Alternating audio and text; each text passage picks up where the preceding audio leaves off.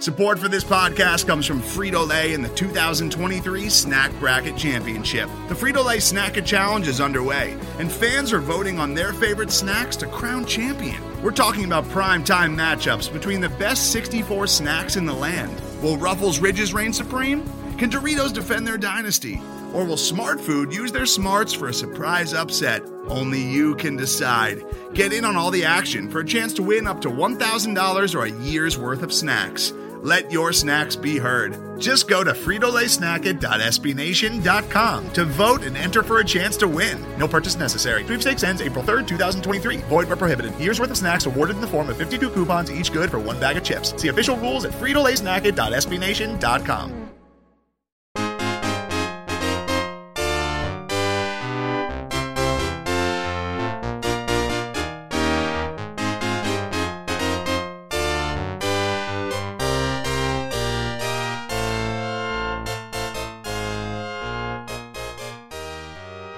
Welcome into another episode of Musings on Madison here on the Second City Hockey Podcast Network.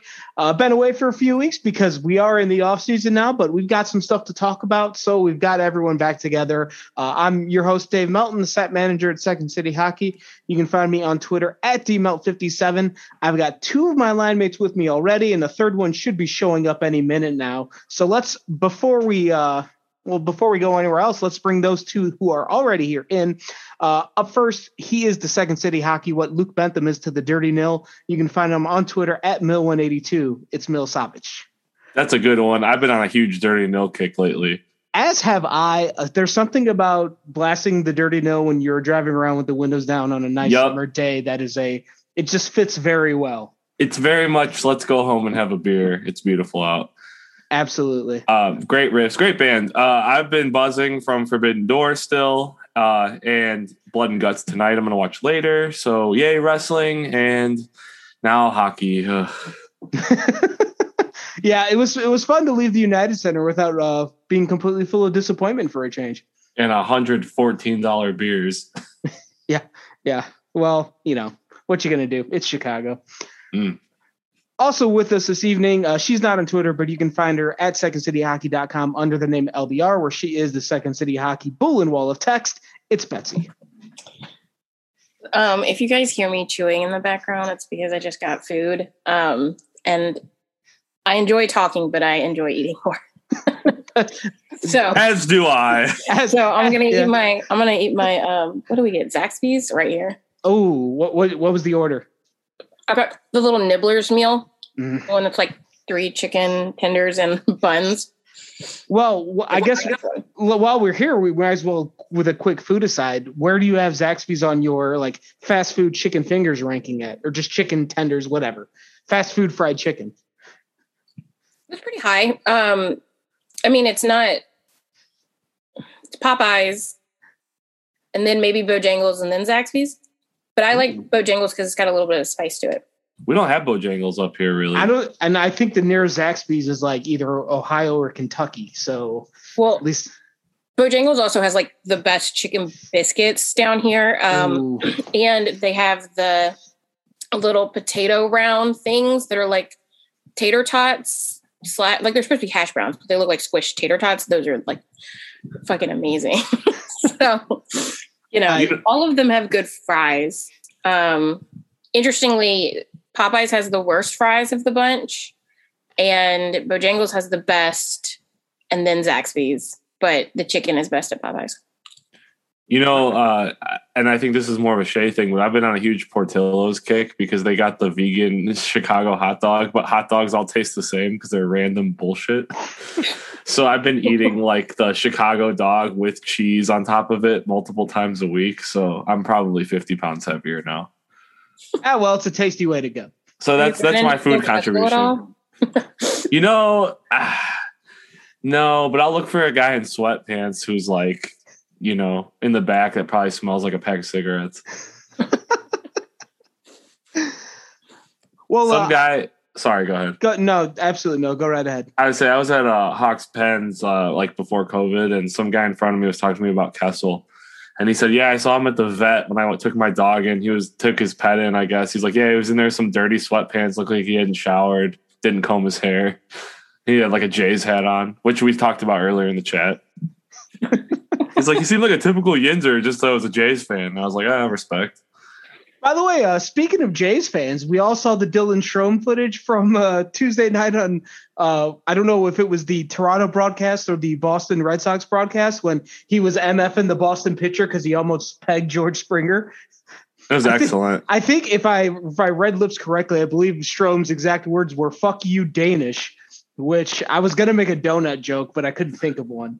But Just Dylan Strome is clearly one of us.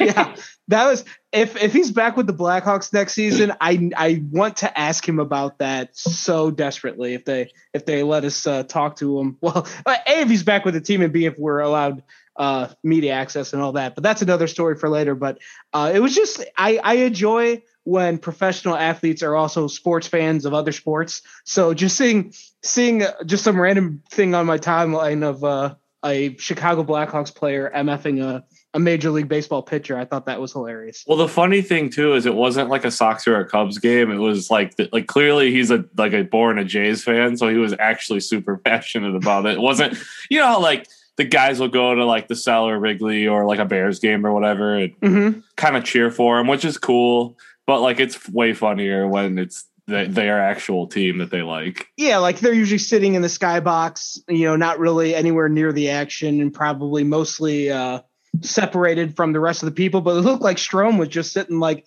15 rows up down the left field line. Probably had had a few beers because that's what you do at baseball games. And it was like in the section in the cell where you go straight back and there's Dippin' Dots. you know what I mean? You're like, oh, I'm gonna get these seats so I can get ice cream all day. He had a jersey on too, right? yeah, yeah. Like And the throwback, like the pullover or I, something. it was that. like the the powder blue one, I think. yeah. Yeah. yeah. It's like Hey, most of his family was with, like, like half his family was there too. So, it's a like a Str- nice little family outing. Strome family reunion. In It was the left field. Strome build your own adventure 14 beers at the Jays game.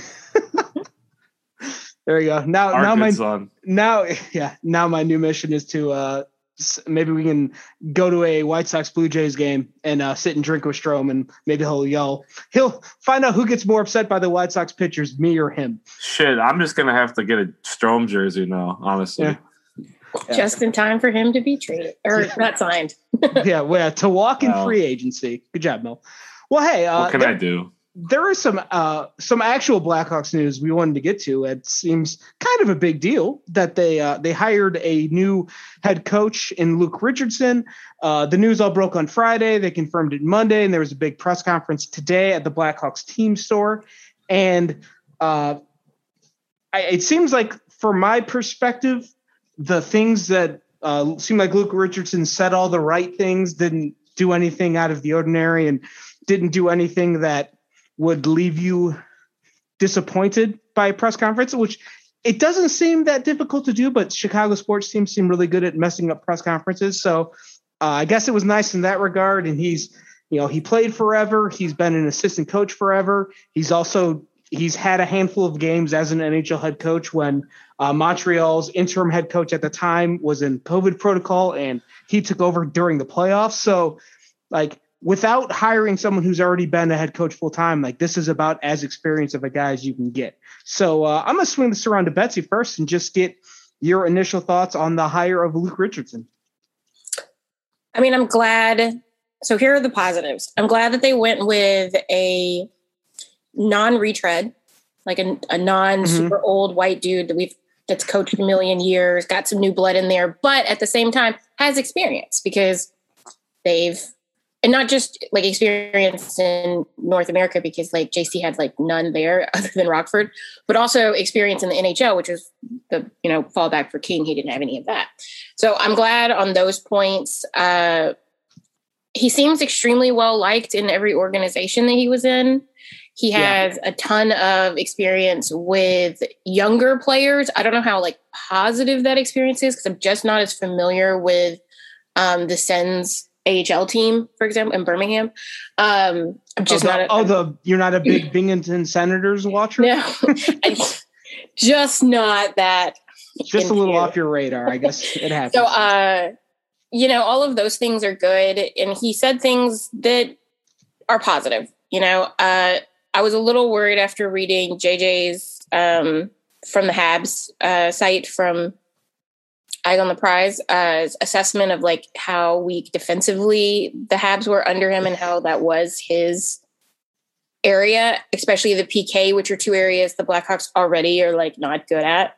Mm-hmm. Um, and on top of that, there are certain catchphrases that I'm, I'm not like sometimes I think they're like triggers to me now, but it's like this whole like north south checking, hard to play kind of words that zing around that I'm like, there's got to be another way to say you're looking for guys who can compete without boiling it down to, you know, we're we're here to like try our best and stuff like that because that's how you get Reese Johnson's playing too much, you know. You're um, or hard to play against is another. Yeah, but I mean, he didn't say that exactly, but he no, said he didn't. He said some phrases that are in line with that whole like mentality, which is a good mentality to have if you're also looking for it combined with skill. I would just have loved for him to have said that, you know, mm-hmm. like mm. not just the whole like that that like almost the intangibles of it. It's like I want a player that you can see the tangibles too. like there are tangible results from those players and the team. But at the same time, new slate, uh, you can't really uh, get too wrapped up in the words they're saying. It's when they get to the ice because JC and King both sounded fine when they first got here too. So mm-hmm.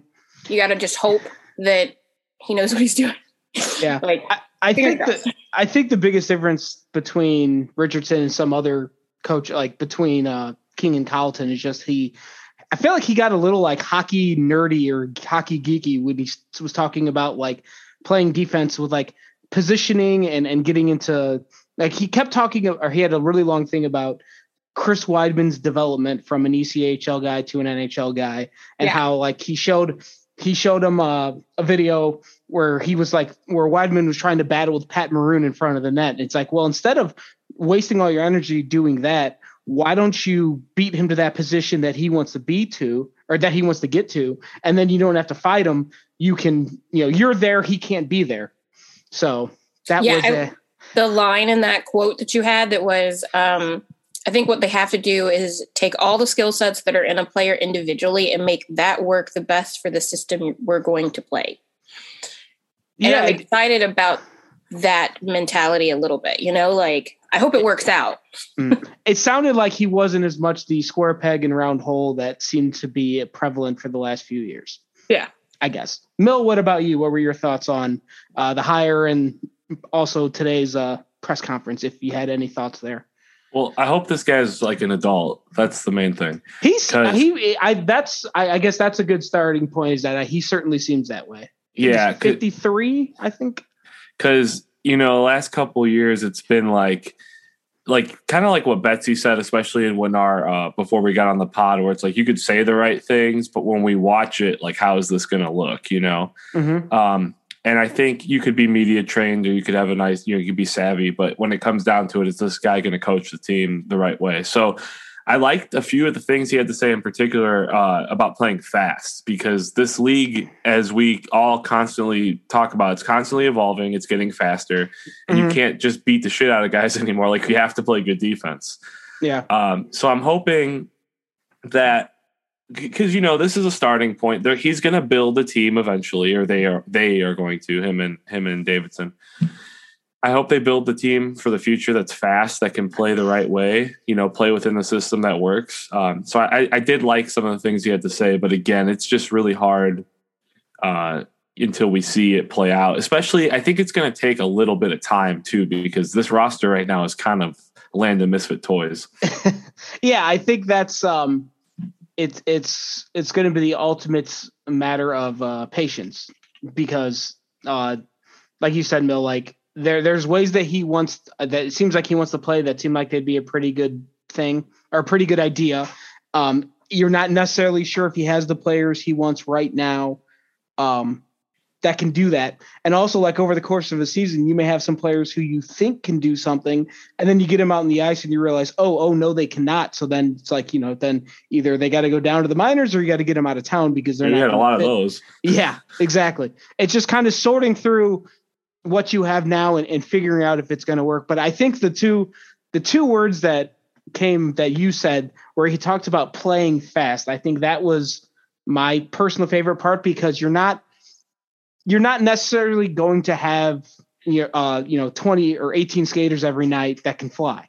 You know, that's just not possible. Some guys might be a little slower than others, but you can still play fast. The puck's going to move faster than any players do. So if you can get everyone on the same page into a good system where everybody knows where the other player is going to be when, and and they know where their outlets are, they know where their breakout passes and all that stuff, that's how you play fast and you can make up for any deficiencies in speed. Well, Go ahead, Mel. Yeah, and that's the thing is if they could stretch the ice and positionally, you know, be sound, then you'll have a Seth Jones or whoever who could skate their way out of trouble, and that's fine. Yeah. But you don't, you can't have six blue liners who need to be able to skate their way out of trouble.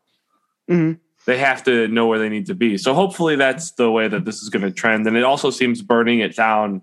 Uh, the general manager too has to prove himself, so that's a good thing. Yeah, I mean, they everyone's got to prove themselves. I think like even you know even some of the players probably have to prove themselves all over again because of uh, you know there's a new regime in charge, a new coach, and they don't necessarily have the uh, the rapport that they did with others. So uh, they have to. Everyone's got to reprove themselves from the top down. So I think that's it's very much in the, the proving ground stages of the organization. And I, I believe think, our penalty just wore. I would say I think our penalty just wore off. We're full strength again. Yeah, they think this is where you got to uh, toss in the uh, the Mario mushrooms sound that you. Yeah, they, they, they, because as as the as the as the uh, Stanley Cup champions do, there's the uh, one up sound.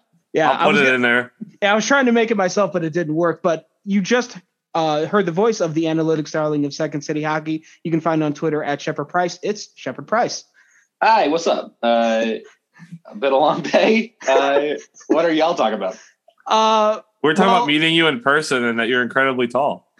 I, I am the tallest. I, I unless Betsy is six foot three secretly, I am the tallest. I am the tallest member of Second City Hockey. That's right. We are pondering that.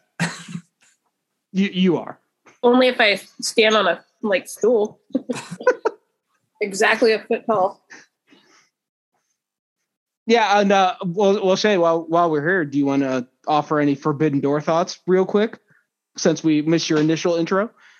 Hangman should have won the IWGP title. I don't think anybody can convince me otherwise on that. Um, and then I like Max Max Caster and Billy Gunn winning that match four on two was wild. You gotta love that, right?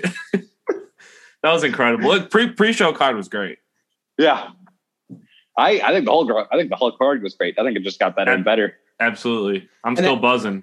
And as I told Mill earlier, it was nice to leave the United Center without disappointment for a change. right? oh boy, it might be a while till that happens again. We'll see. Hopefully not. Well, and, and now that we've got the uh, the wrestling talk out of the way briefly, Shay, uh, there was some Blackhawks news today with uh, Luke Richardson's press conference. So, uh, any burning thoughts on the the Hawks' new bench boss? Uh, I think Montreal Canadiens fans who would know, I think, more than we do right now, uh, how good a coach Luke Richardson is, uh, have been sort of conflicted on him leaving. There's been people who have been like happy about it, and I'm sure there's people who've been sad about it.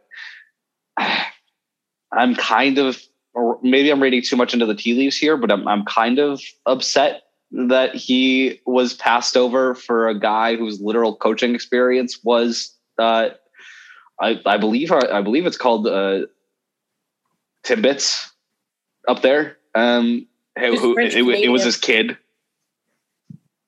Yeah, but it's Wait, literally I, that's the only like I feel like Montreal shoots themselves in the foot sometimes. I mean, maybe they'll look out and and St. Louis is great, but it's literally just because Richardson is not a Quebecese coach.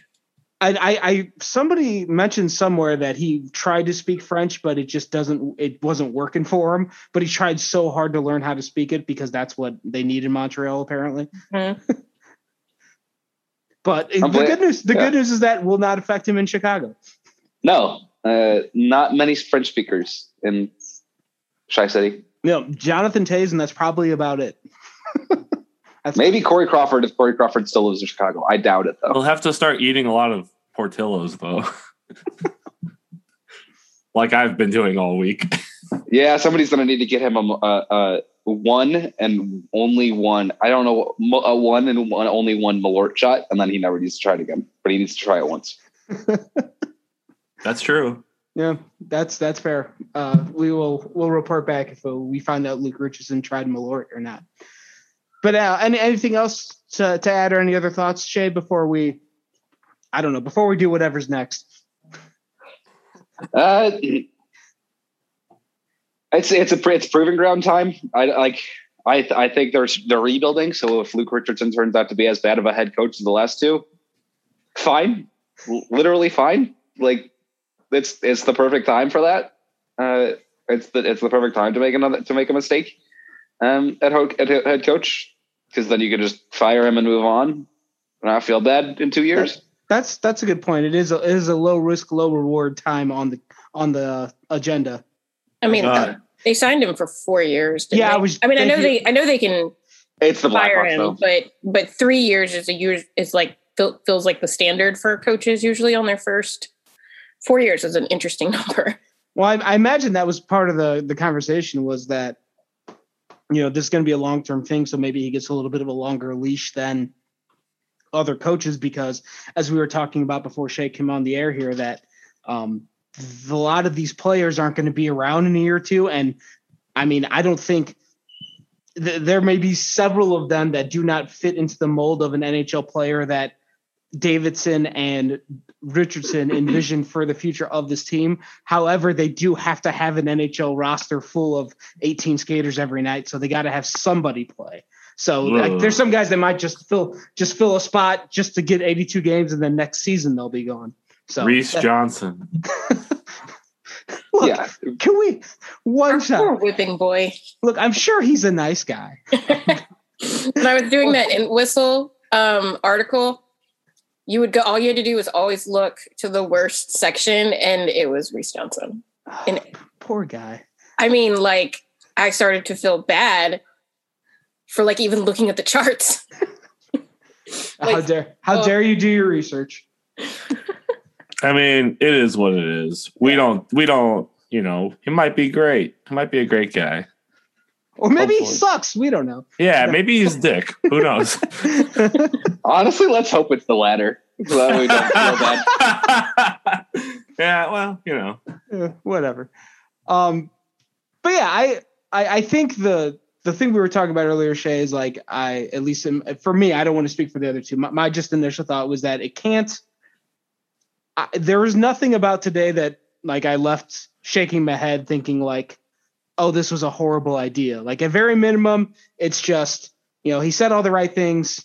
Let's see what happens next because whatever he said, cool, but they've got to prove it on the ice now and it's going to be a potential multi-year process. Yeah.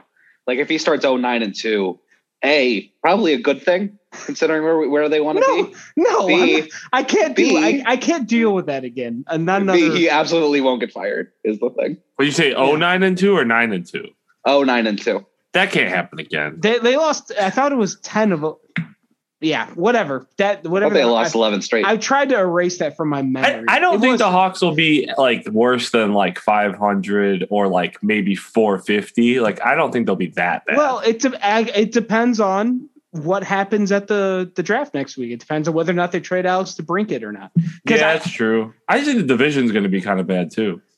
Well, Oh, uh, yeah. the- by the way, though, I don't know how many of you Fiala saw that got the Wild today. just traded Fiala to the Kings. Yeah, I mean, the Wild are still going to be pretty good, but that's a that's a pretty big piece for them to lose. you know what? I- Fuck the Wild though. They disappointed us.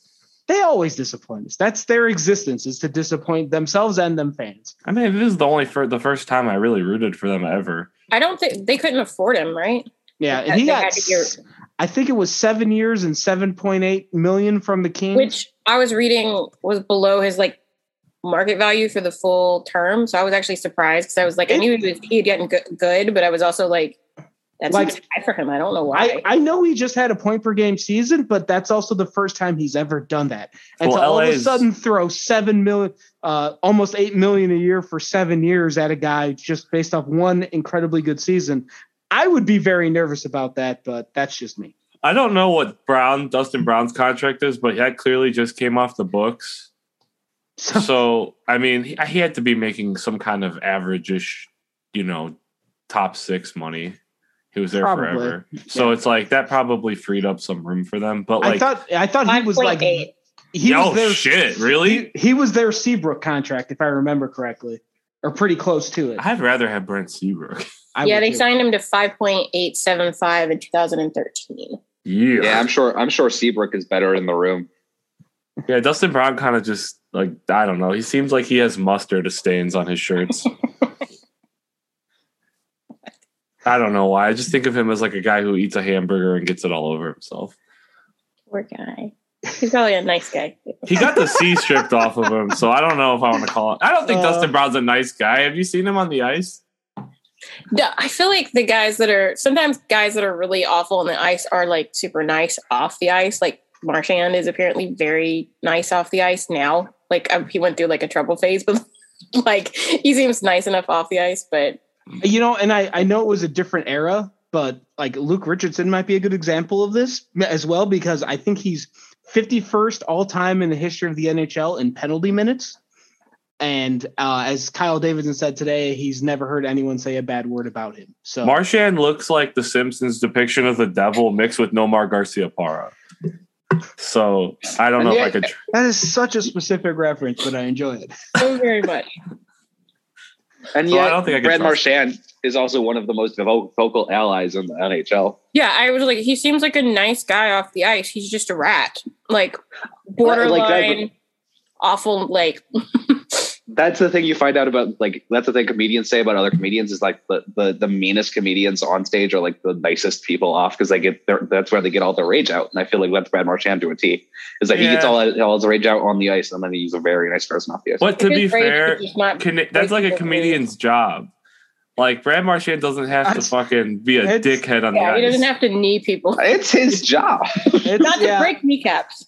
This isn't the I. I I feel like that's how he got like I feel I I this is my theory on Brad Marchand is that that's how he got into the NHL. It was like being the rat, and now that he's super talented and everybody knows he's super talented, he just can't shake that mindset because that's what got him to where he I mean, is. That's like the Kadri effect. You know, Kadri was really good, and then he kept getting better, but he also kept fucking it up. But then he was like, when he got into the right situation and kept calm, he was yeah, amazing. uh, but I- Kadri is more of like a red ass player, and and Marchand is kind of like goes out of his way sometimes. I feel I like to hurt people. Kadri gets that sometimes.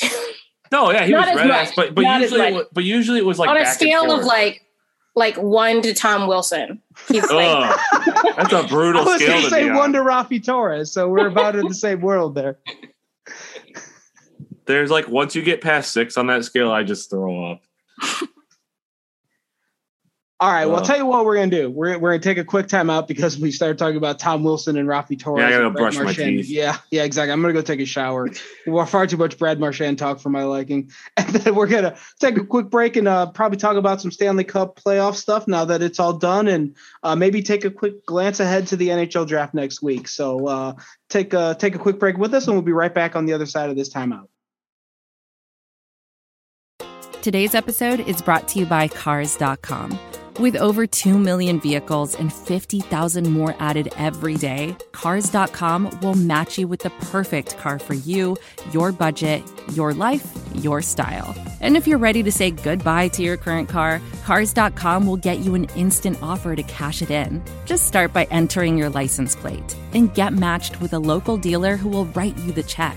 So whether you're looking to buy or sell, just go to cars.com. It's magical.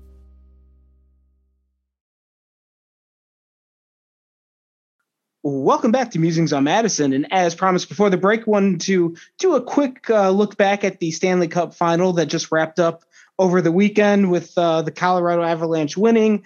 And uh, main, my main disappointment is I think I was going to be like in the top three or four in our uh, bracket challenge at Second City Hockey. And because the Avalanche won, I think I'm down to like 30 or something. I, I keep forgetting. I got to post the. Uh, post the results of that online and give credit to the winner. But other than that, uh, it was a damn entertaining series, and I enjoyed the hell out of it. Uh, just I kind of wanted the Lightning to win, so whatever. Uh, but Shay, I'll just throw it over to you first. Uh, your uh, Stanley Cup playoff thoughts? Uh, I had the Colorado Avalanche winning it. Um, Humble brag. yeah. Well, to be fair, the other team I had in, in it was the, the we got swept in the second round. Um, so there's that. Uh, real quickly, uh, if I don't know if they're listening to this, but uh, congratulations to Behawks fan 27. They won by 10 points, a decisive Nice margin at the top. Nice work. There will be Nice uh, you you'll get your credit at secondcityhockey.com on Thursday. I promise. Sorry, Shay. Please please continue. All good. Uh, yeah, like it was a good playoffs. Um, I think great. I like Elliotte Friedman said it's pro- like it's not the best, but it, it, it came up just shy. Like it was like the best team I think in the playoffs won the playoffs. I think um, Yeah, it was a nice handoff moment. And it, yeah. it felt it felt like even if the Lightning won, like you wouldn't have been disappointed. Like it wouldn't have been a fluke if they had won. You know? No, it felt like the two best teams. Yeah, absolutely. It felt like the two best teams in the league. Like sometimes you get the uh, either the Western or Eastern Conference final. Like in 2014 when the Kings beat the Hawks, nobody no one had nobody anywhere expected the Rangers to win, and I think the Kings walked in and swept them. Like the Stanley Cup Five final games. was decided. It was four Okay. to one, but they Yeah. were all there were all overtime games, but we, we all knew LA was going to Yeah, but th- like this was not that. This was the two best teams got there at the end and had a hell of a series. And uh, Darcy Kuemper played better than I think a lot of people thought he would, and that's why Colorado. Well, part of the reason why Colorado was able to win out. I mean, he Yeah. played evenly. Well, yeah, well, exactly. I and I think, I think what I was what I was thinking was that Tampa Bay was going to make him look below league average, if not worse. That's the reason I thought. I I don't think Tampa was the best team in the East this year. I think it was Florida, and Florida got Vasilevskiy just put on a clinic.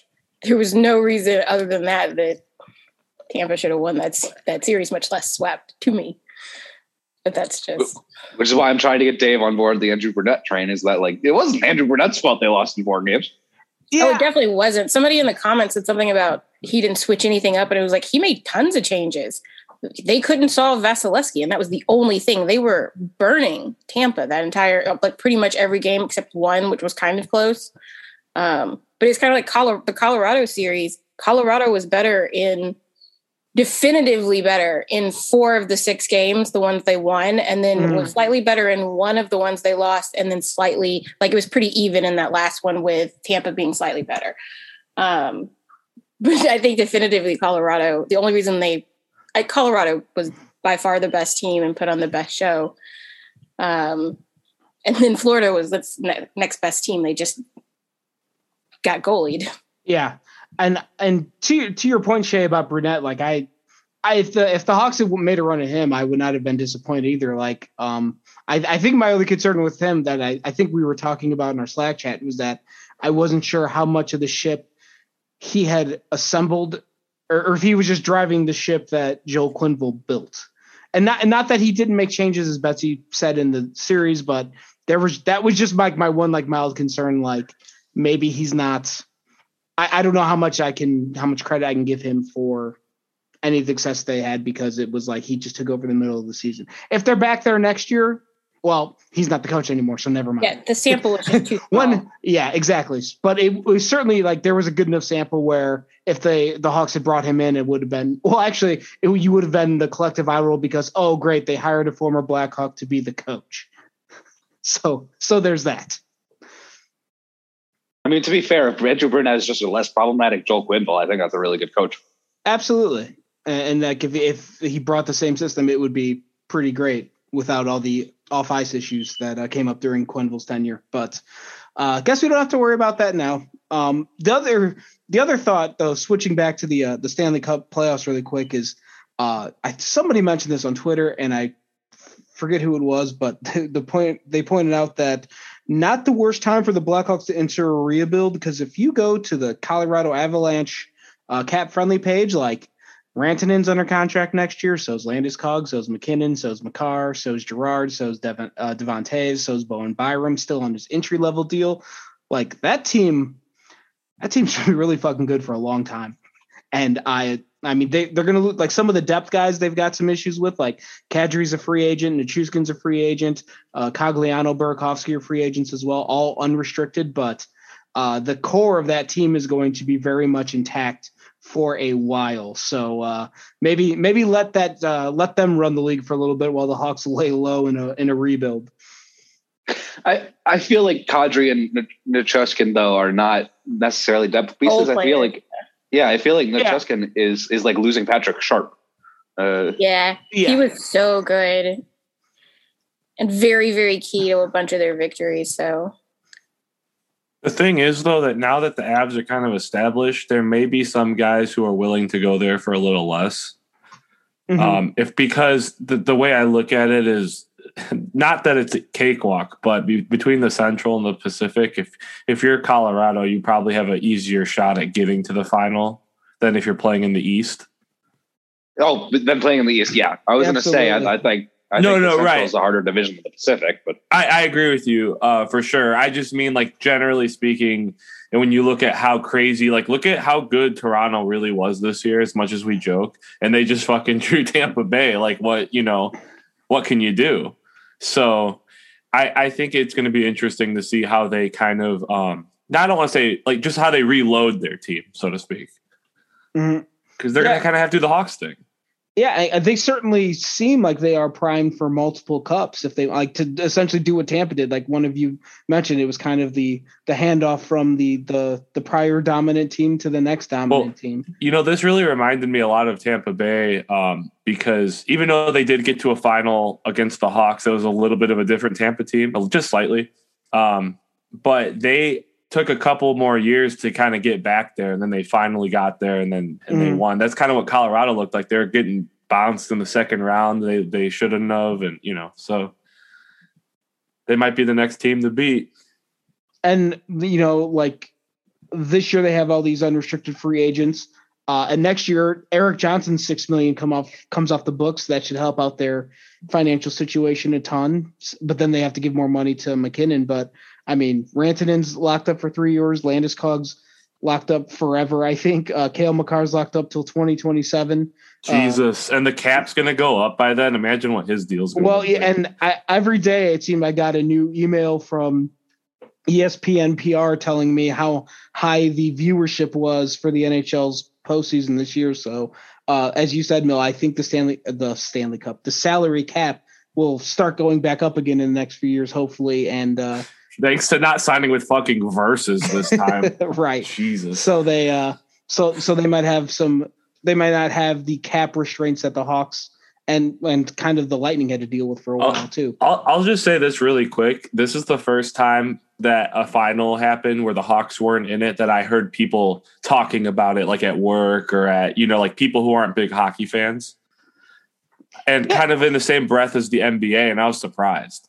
Well, I I think that's entirely because it's on ABC and ESPN. on ESPN. Yeah, and you have a team looking to win three in a row, and that might bore some people. But like Dave, you said uh, maybe last week, the dynasty thing is a big draw. Oh, absolutely. Like with yeah. the Golden State Warriors, that kind of, kind of thing. So and that, and then it's not only you know it's not only the game gets broadcast on ABC instead of on cable like it was under NBC, but like the game's on ABC, it's on basic cable, and then after the game's over, you turn on Sports Center with Scott Van Pelt, and he's yeah, talking Van about Pelt's the Stanley Cup, hockey. and he's interviewing Stamkos or Makar or, or uh, MacKinnon, whoever the star was that night. Like this is how this is all good for the league from a financial perspective, which should be good for the salary cap.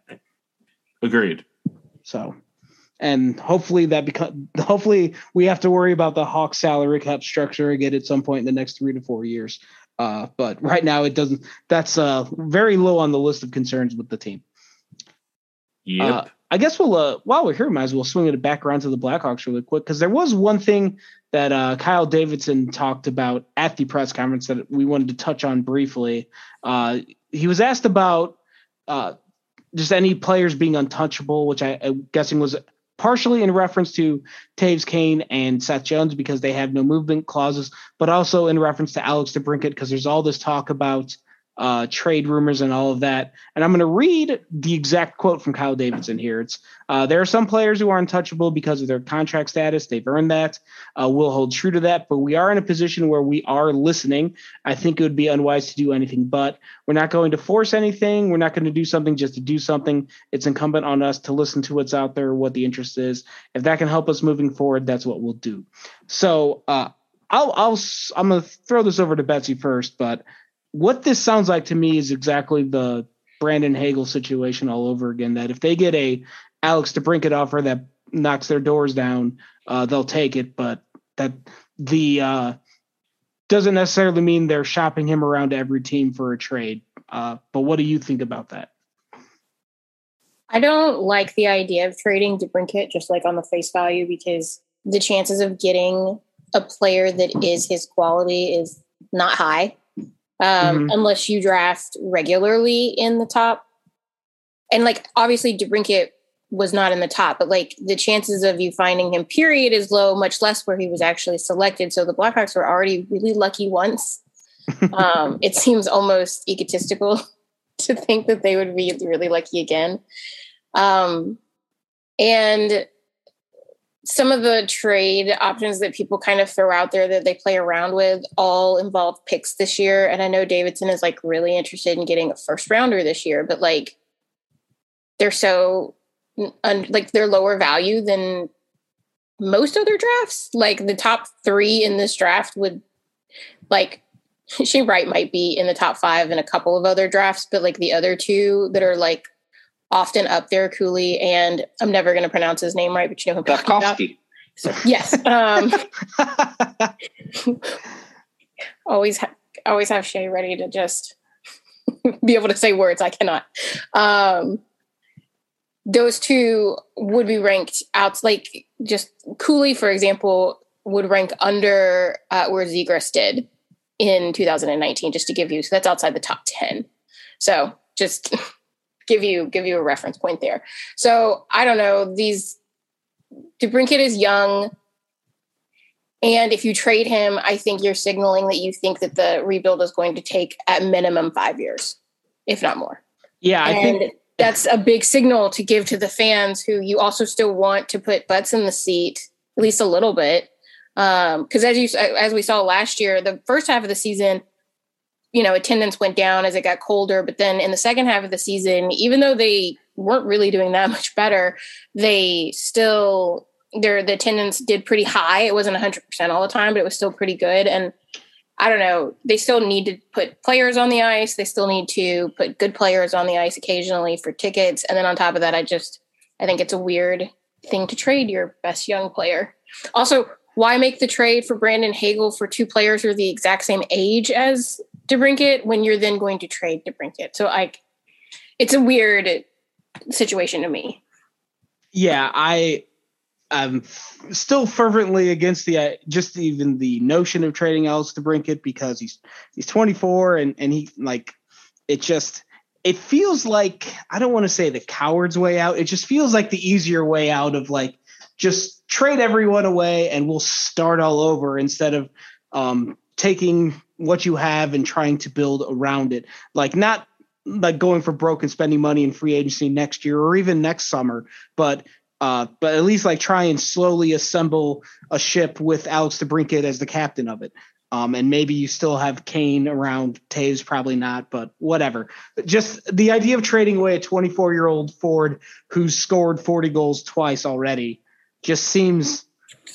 I, it just it, it feels like it goes against every sensibility that I have about sports in general and hockey specifically. But that's yeah, it's the dumbest thing on earth trading away trading away dumb Alex DeBrincat would be the dumbest thing on earth. I don't care it's, what the return is. Like I I, I hate to evoke this trade again because I think I mentioned it before, but it's like when the Hawks traded Chris Chelios, like twenty it was 23 years ago now. Fucking hell. I'm old. But when that's they tra- different. He asked to be traded. Yeah, yeah. Well, I, I understand the circumstances were different, and and obviously if they I don't know if they're going to trade DeBrincat to the Red Wings. Uh, and that was a also much- Chelios was like 54 years old, but no, no, no, he was, I, I, he was like in his he was in he was in his 30s, but he was played till he was 54. I'm, i think he got Norris votes. I'm joking. He was good. No, I like know. Pretty much like 20 whole years, he was still good. But they got like they got Anders Eriksson back was a defenseman who sucked, and they got two first round picks that became nothing. It's just, yeah. you know, you if you're gonna know. you're gonna trade a, a guy of Alex DeBrincat that's a value of like a hundred, and uh, if you're gonna get like even if you get four twenty fives, that's nowhere near as good as the one hundred piece that you have. You you know the way I would put it is I think it would be really dumb to trade Alex DeBrincat. I also think it would be dumb just to not listen to offers, not to take True. them but yeah. I think you should just say, okay, this is what this team values. mm-hmm. him at. This is what this team bet. Just to start getting some market idea. I don't think they should move him at all. I just think that they should listen and not say nope, because then maybe if if somebody else, not DeBrincat, maybe they can move them and maybe kind of weasel something better out of it. Yeah, I mean, it's not like like you said, Mil. Like it's kind of like a due diligence thing. Like the fact that they're like taking phone calls on on him, like that's not that's just part of the job. Like I, I imagine that's part of their how they're how they're navigating where they're going to go from here. But he should be their captain eventually. I mean, yeah. we just had a trade with Fiala, right? And he got a first and a prospect. And he's not as good as DeBrincat, and he's older, but he's not even under contract right now. It was just, you know, obviously His the Kings get yeah, the Kings get rights for him because he was a R, he was RFA, right? Or was he? Yeah, UFA? yeah. Okay. I think he was it, restricted. It would, it would be the same situation, except DeBrincat would cost more. DeBrincat's going to be in the nine million or more range, obviously. Mm-hmm. Um, and, but, and he's uh, got, I think he has a better proven track record than Fiala does. Yeah, but Fiala got a what's probably going to be he got next it was next year's 2000 and right it was a 2000 and no it was this year. So uh, you know a mid first round pick in a shitty not shitty draft but like not as deep draft, and then Brock Faber who just hasn't done anything at like um he's fine. Like he's a B minus prospect. Like he should be better. He's I know the Kings liked him, but they he wasn't like a big grab. So like I don't know. A, um, he was actually drafted right around the time that DeBrincat was. He was 45th overall. I think DeBrincat was like 43rd or something. Look, I think I think though like it's like contextually like DeBrincat is a world beater. He's very capable of just scoring at will if they put him in that position. It's like Kevin Fiala is a good player and he's more of a pain in the ass to deal with than anything. Mm-hmm. But the Kings are probably like, hey, this division sucks. Let's get what we can out of it. And the Wild, they're like, we have to deal with fucking Colorado. We don't want to overpay guys. We got to build still. Like Kaprizov's young, you know. Well, and the Kings have a deep system, so they don't really need a first right now. Right. They just need some kind of guy who could play in your top six and can be troublesome. Yeah, they've got enough young guys that are going to tr- be impacting this year, next year, and that have impacted in the last couple years that they're fine with throwing away a couple of firsts if they need to to start picking up pieces that are already established for. Yeah. The Wild need that depth though. Yeah. Because Kaprizov's a star, but like, look, like clearly they got manhandled. Like, mm-hmm. yeah, unfortunately, you're, you're, you're, gonna need you're gonna need four lines to beat Colorado. Maybe five. Yeah. and, and, and, then maybe an all-star goalie on top of it, just to be Honestly, maybe four defensive pairings. yeah, well, three, yeah. nine, nine forwards, eight defensemen. Good luck. yeah, it's it's it's going to be no pun intended. It's going to be an uphill battle to beat Colorado, especially in a, a seven-game series. Yeah, yeah, they're they're going to be a problem for everyone. Uh, like and, and kind of related to the DeBrincat talk, there was also uh, Davidson was also asked about the uh, potential for trading into the first round, and it was kind of the same answer of, um, you know, we're not hell bent on doing it, but you know, if, if, we get a good deal, his his exact words were, "I'm not looking to force anything." Uh, so, you know, maybe that I I don't know why. like maybe one of you can chime in on this. I don't feel like the Hawks need to trade into the first round this year. Like I like they have two second round picks and three third round picks. Like make the make get one or two good NHL players out of that group, and and you have a higher quantity of picks in there, and then maybe like trading two or three of them for a a not as high per you know you trade into the first round, it's a higher percentage that they can become a star, but then you lose the quantity of picks you had deeper to maybe get more swings at developing a really good NHL player. If yeah, that all, if, rather, I, if I said that all right they need they need more swings more than anything, and also yes. I'd rather trade. I'd rather get another pick in next year's I, draft than a, than a pick yeah, in this year's, yeah. I truly think if if the Hawks were to trade for a first round pick, it would only be a guy that they say we don't see this guy having a future here. And I really don't think any of those guys are worth like Jonathan Toews isn't going to trade his no move clause to go to a top 10 team. Yeah.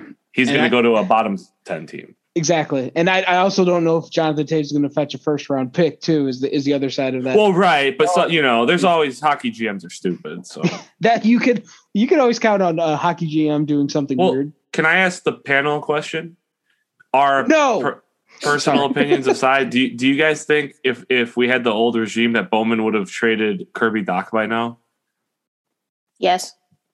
I was thinking about that. I'm like, he might have been traded for a reclamation project by now. Literally, Bowman had like the shortest like wig ever. Like toward like the minute he got some runway, he was like, "Yeah, trade everybody." But even like it didn't matter. They slump a little bit, trade them. Trade a trade. He would try to wherever he is. He's probably trying to call someone to trade for Kirby Ducks. Like it's a reclamation project. You guys. No, like it, it would have been like Kirby Dach for someone like Jimmy Vesey or some bullshit like that. It's like what the fuck? I was just because I don't think they should trade him anyways. I just was like, I mean, I don't think you're gonna get his value, so it's like Yeah. whatever. yeah, But I was Better- thinking about that. Be- better to cross your fingers and hope he becomes something close, closer Yeah. to the number three overall pick that he was initially, or that he was. You know, Bowman was part of the reason most of the players didn't work out in the first place because they all got rushed. At Yep. least I think that is a big part of why several of them had slumps and then they were traded and then they were fine or better in other situations. Yeah, they gave everybody the treatment as if it was Toews and Kane, where they could just come in and play, and it's not the case. He was trying too hard to force, like you, you know, we we all praised him for 2013 and 15 by finding these uh, pieces that could fill in the gaps, and he was just forcing young guys because he needed it because of cap reasons into places before that they were ready to fit in those roles. Um, it was just dumb. And I didn't mean to spur up that talk. I was just thinking about Dach, Yeah. and I'm like, wow, okay, like what is this year? Uh, they're four? It will 19, be- 20, 20, yeah. He 21. played Yeah. 152 games. yeah, not not games wise. I just mean like It since he got drafted. yeah, it will be his sport. His actually, he's uh, his entry level contract expired. He needs new Yeah. a new deal. That's what Oh, I'm yeah. saying. So Yeah. it's like, wow, he last like he outlasted a lot of draft picks. He would a- he would actually be the first first round pick that the Hawks have given a second contract to since I don't even fucking I can't Brandon tell Saad. you. He was a second round uh, pick. And on top of that, they didn't give him a. They didn't give him a second contract. Yeah, they Right, traded Brandon- him because Yeah. Bowman was a oh, oh, dumbass. Is Okay, it- no, is you're right Kane? about Brandon Saad. You're right about Brandon Saad being a second round pick. I thought because he came up and had like Rockford money, I thought he might have got a. a So a the only deal. so of top like top top prospect like people before DeBrincat, the last one that they that Bowman signed to a second year deal was Panarin, but then he immediately traded him.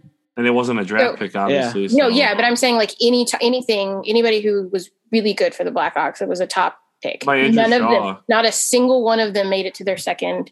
No, Did the- Andrew Andrew Shaw didn't make it to his second? Did he? He got traded before I then. thought too. he had a second deal. I thought he was on a second. I I was saying He the last. I was saying the last first round pick from the Hawks to get a second contract with the team, and that was Patrick Kane. Jesus, Jesus Christ. that's really bad. Yeah, Right, Andrew Shaw got a second. yes, Yeah, he did. yeah. I just yeah just just landed on the cap friendly page as well. He got a. a I was like, deal, two by two. Um, Hammer. Well, again, t- not talking first round, just talking. Hammer had a couple deals, Yeah, he did too. Yeah. He was, but he was a fourth round pick. But right? uh, but he was still a top. Like if we're talking top people, yeah, yeah. I just mean top players, not like first round, because he was he was there for quite a while.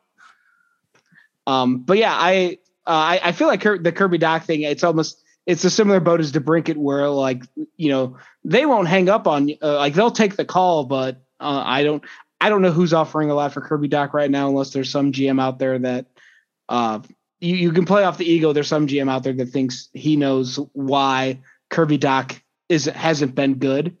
And that Yeah. you bring him to to my team and we'll figure it out. You Might just think they suck. oh yeah, They- like the Hawks suck, so he's like not performing. Like shit. Like Anaheim might be like, we're gonna get him to replace Getzlaf. It's like okay, well, I mean, it's it's such an interesting thing because there are so many examples, and they're not uncommon, but they're not like super common either. But there are enough of them where you're like these top picks that got slightly rushed or put in the wrong situation, and the minute that gets reversed. And I brought up two in my doc one, which is always uh Coutier. Coutier, how do you say his name? Every time Sean Couturier, Couturier, and or or then- Ricky Ladie says Katiro. so Cesaro. I, Sorry, I but- his name anymore. I know, I know, I know. Sorry, sorry, Betsy. Please You're continue. I just I always use him as an example because he's he was rushed to the NHL, not used properly. He mostly was defensive. He couldn't get his offense going very well, though. To be fair, he did get his offense going better than Dach did. Uh-huh. Um, but he was playing on a deeper team too at the time. The Flyers Yeah. actually were a better team than the Blackhawks have been.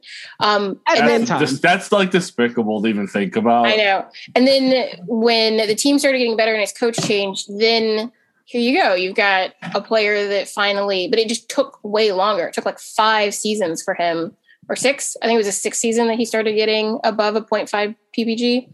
I mean, Mm. That's crazy to think about. But like, I mean, Nathan MacKinnon didn't get, get above uh, 53 until his fifth season after putting up 60 something in his rookie year.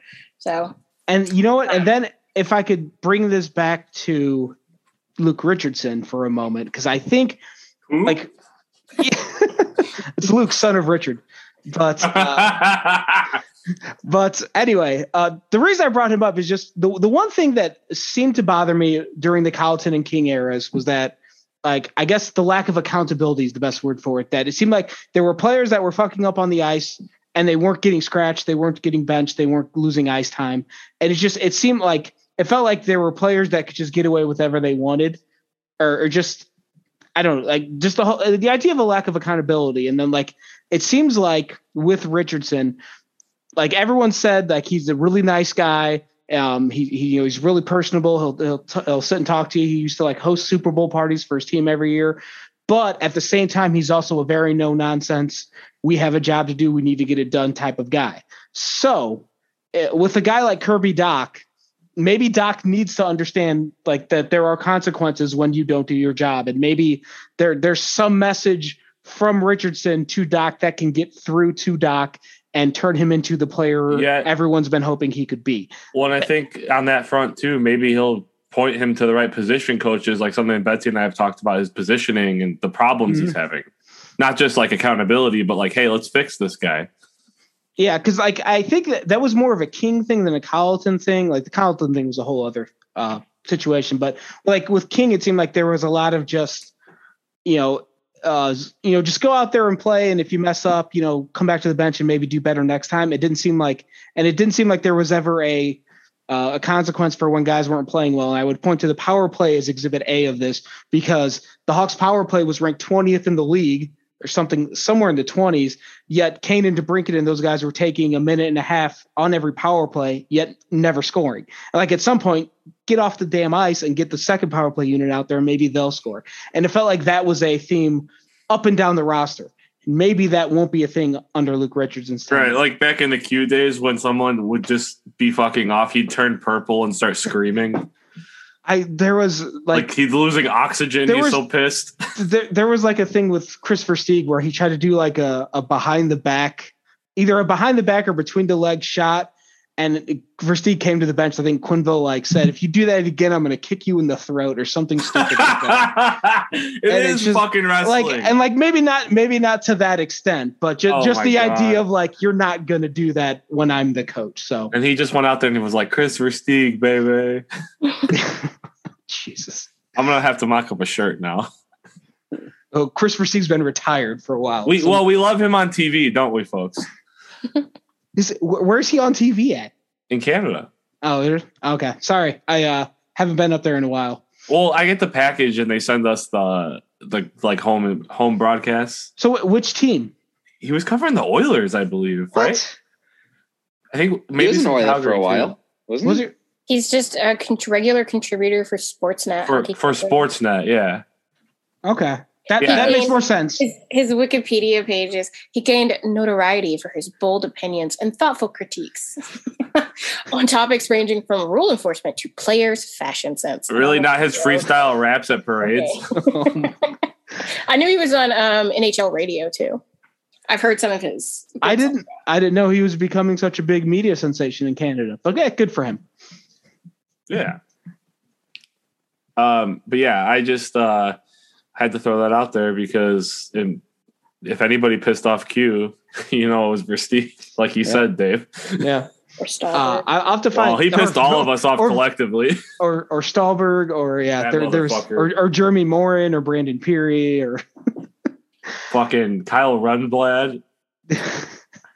But somehow You said- Bollig Did you say Guys. Kylo Renblad? Is that what you just said? Ky- Kyle Rundblad, remember him? Number No, five. he he you was mean on the cup team. It's David. David. Renblad. I thought you were making a Star Oh, Wars. joke no, I just didn't- Renblad. I just fucking forgot his It's name. Da- That's yeah. how unimportant he was. I was thinking I combined Kyle Cumiskey and David Rundblad. Holy there you shit! go. Okay. I mean, they were pretty much. Yeah, they both stunk. hey, but so- they they got their rings. Yeah, they've got their names on the cup. Yeah, they can thank Oduya, Keith, and Hjalmarsson for that, and Corey Crawford. Yeah. All right. Well, uh, we we've we're talking about Kyle Cumiskey and David Rundblad, so that means it's time to end Yeah. this episode. I'm all nice and pissed medicine. off. I gotta go home. Yeah, yeah. Well, we were keeping you from your drinking, Mills, and and from dynamite. I so think you once may have just caused my drinking. okay. Well, either way, you're welcome. Thank you.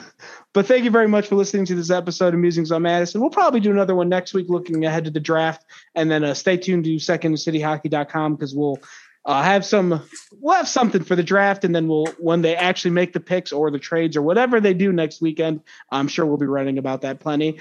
Uh, I'm at tmel57, Shay's at Shepard Price, Mil's at Mill182.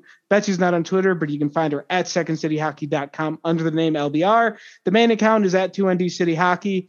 And uh, yeah, we'll be around for the next few weeks before uh, we all sail off to uh, our, our summer vacations, wherever that is. Uh, spoiler for most of us, it's probably not anywhere that all the NHL people get to go to because we're not rich like them. But uh, Not yet. not yet, exactly. But that's what we have to look forward to. Uh, we'll talk to you next week. Question number one.